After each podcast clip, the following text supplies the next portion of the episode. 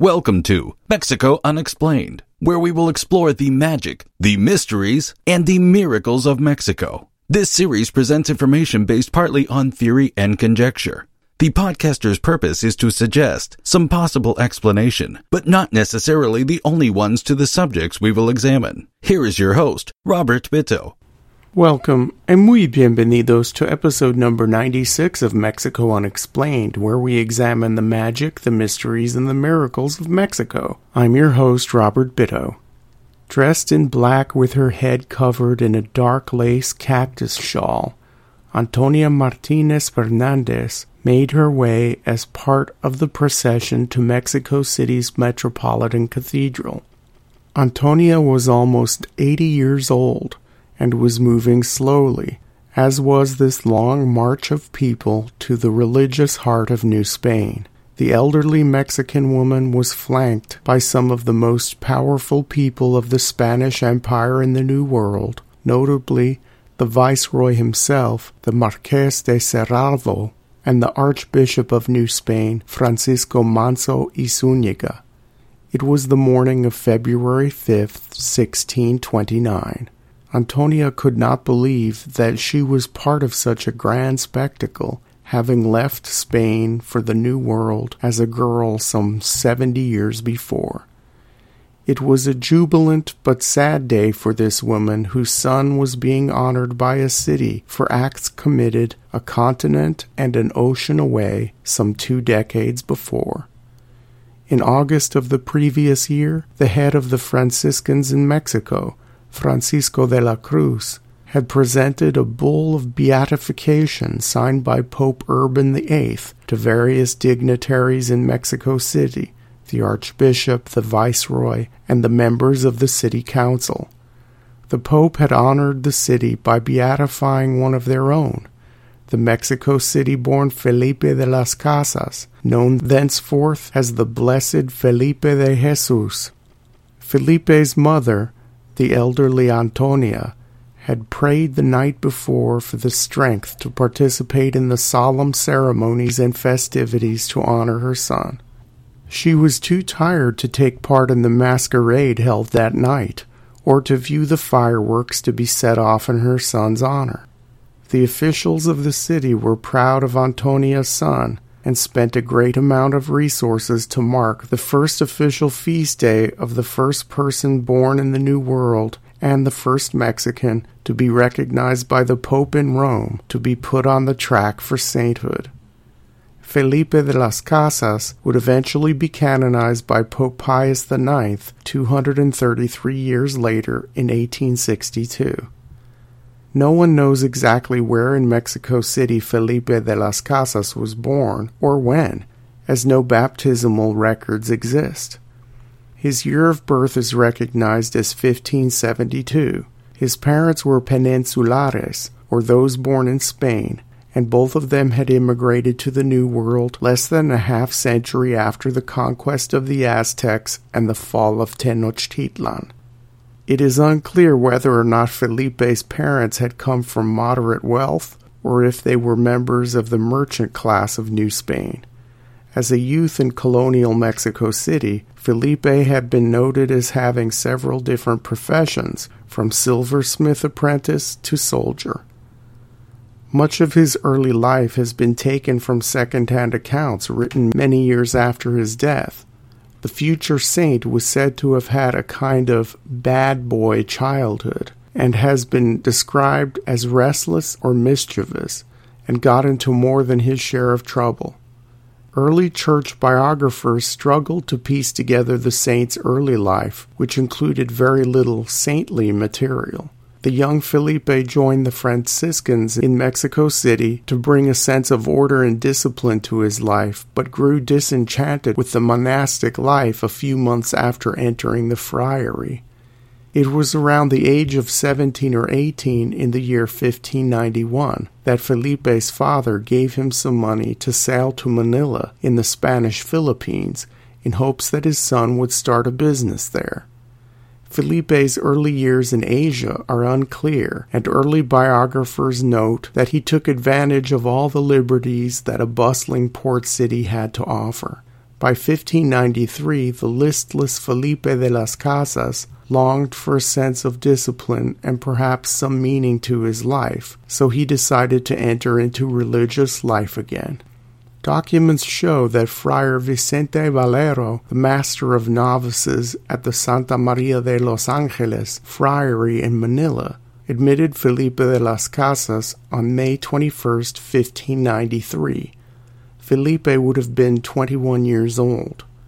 He had chosen a particularly severe order, a group of discalced Franciscans who embraced a strictness in dress, work, and prayer, and who ministered among the poorest of the poor of Spain's fledgling colony in Asia.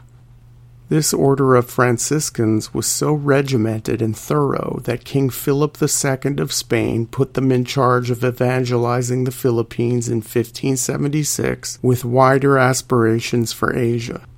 The Santa Maria Friary, where the young novice Felipe resided, was the center for the Franciscans' greater ambitions in Asia.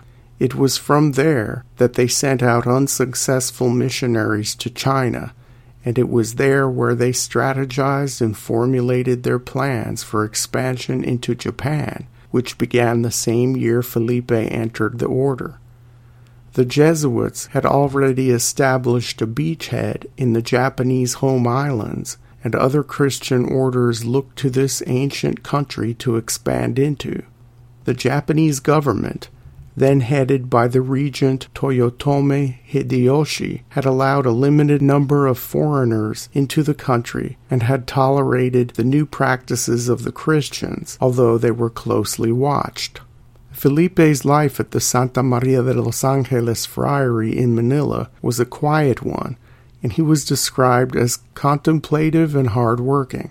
He showed great talent helping out in the infirmary, a later biographer would write. His life as a novice was ending, and soon Felipe wanted to be a priest. Because the bishop's seat in Manila was vacant, Felipe asked permission to return to Mexico City to take his vows. Permission was granted to him, and in July of 1596 he left Manila bound for Acapulco on a Spanish galleon with other passengers and cargo. The ship, ironically, was named the San Felipe. On board the ship was another discalced Franciscan named Juan de Pobre, who kept a diary on the voyage. Much of what survives about what happened after Felipe de las Casas left the Philippines comes from Juan de Pobre's writings. As soon as the galleon San Felipe left the South China Sea, it encountered a series of bad storms. Between August and October of 1596, the ship was tossed about, severely damaged, and unable to navigate. By mid October, the ship found itself off the southern Japanese island of Shikoku and put into port at Urado. The officials on Shikoku did not know what to do with these foreigners who they suspected as being part of some sort of scout force of a Spanish invasion.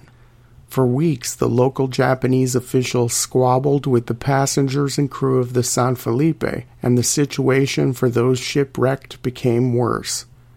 They decided to travel to Osaka to meet with the Spanish ambassador, another fellow discalced Franciscan by the name of Pedro Bautista, who also had a small mission there. The young Mexican Felipe de las Casas undertook the journey to Osaka with Juan de Pobre and two merchants who were passengers on the ship. They wanted to obtain guarantees from the supreme leader of Japan that they could effect repairs on their ship and be let free to continue along their way to Mexico, with all of their cargo returned to them intact. When the four arrived in Osaka and met with the Spanish ambassador Pedro Bautista, Bautista assured them that the ruler of Japan, Toyotomi Hideyoshi, would put pressure on the local officials at Urado to let the San Felipe continue its journey. The Franciscan overestimated his influence at the Japanese court. Hideyoshi was already distrustful of foreigners. He had heard that the cargo of the galleon was worth over a million and a half pesos, and there were also arms on board. The Spanish ambassador had no other allies in Japan to whom he could go for help. Not even his fellow Christians, the Jesuits, would assist in their cause because, as previously mentioned, they saw Franciscan encroachment in Japan as a threat to their total domination over Christianity in the region. With only seven other Franciscans in the whole country, no allies, and no money to bribe the local officials on the island of Shikoku, the young Mexican friar and his entourage were at the mercy of their Japanese captors. The situation soon escalated.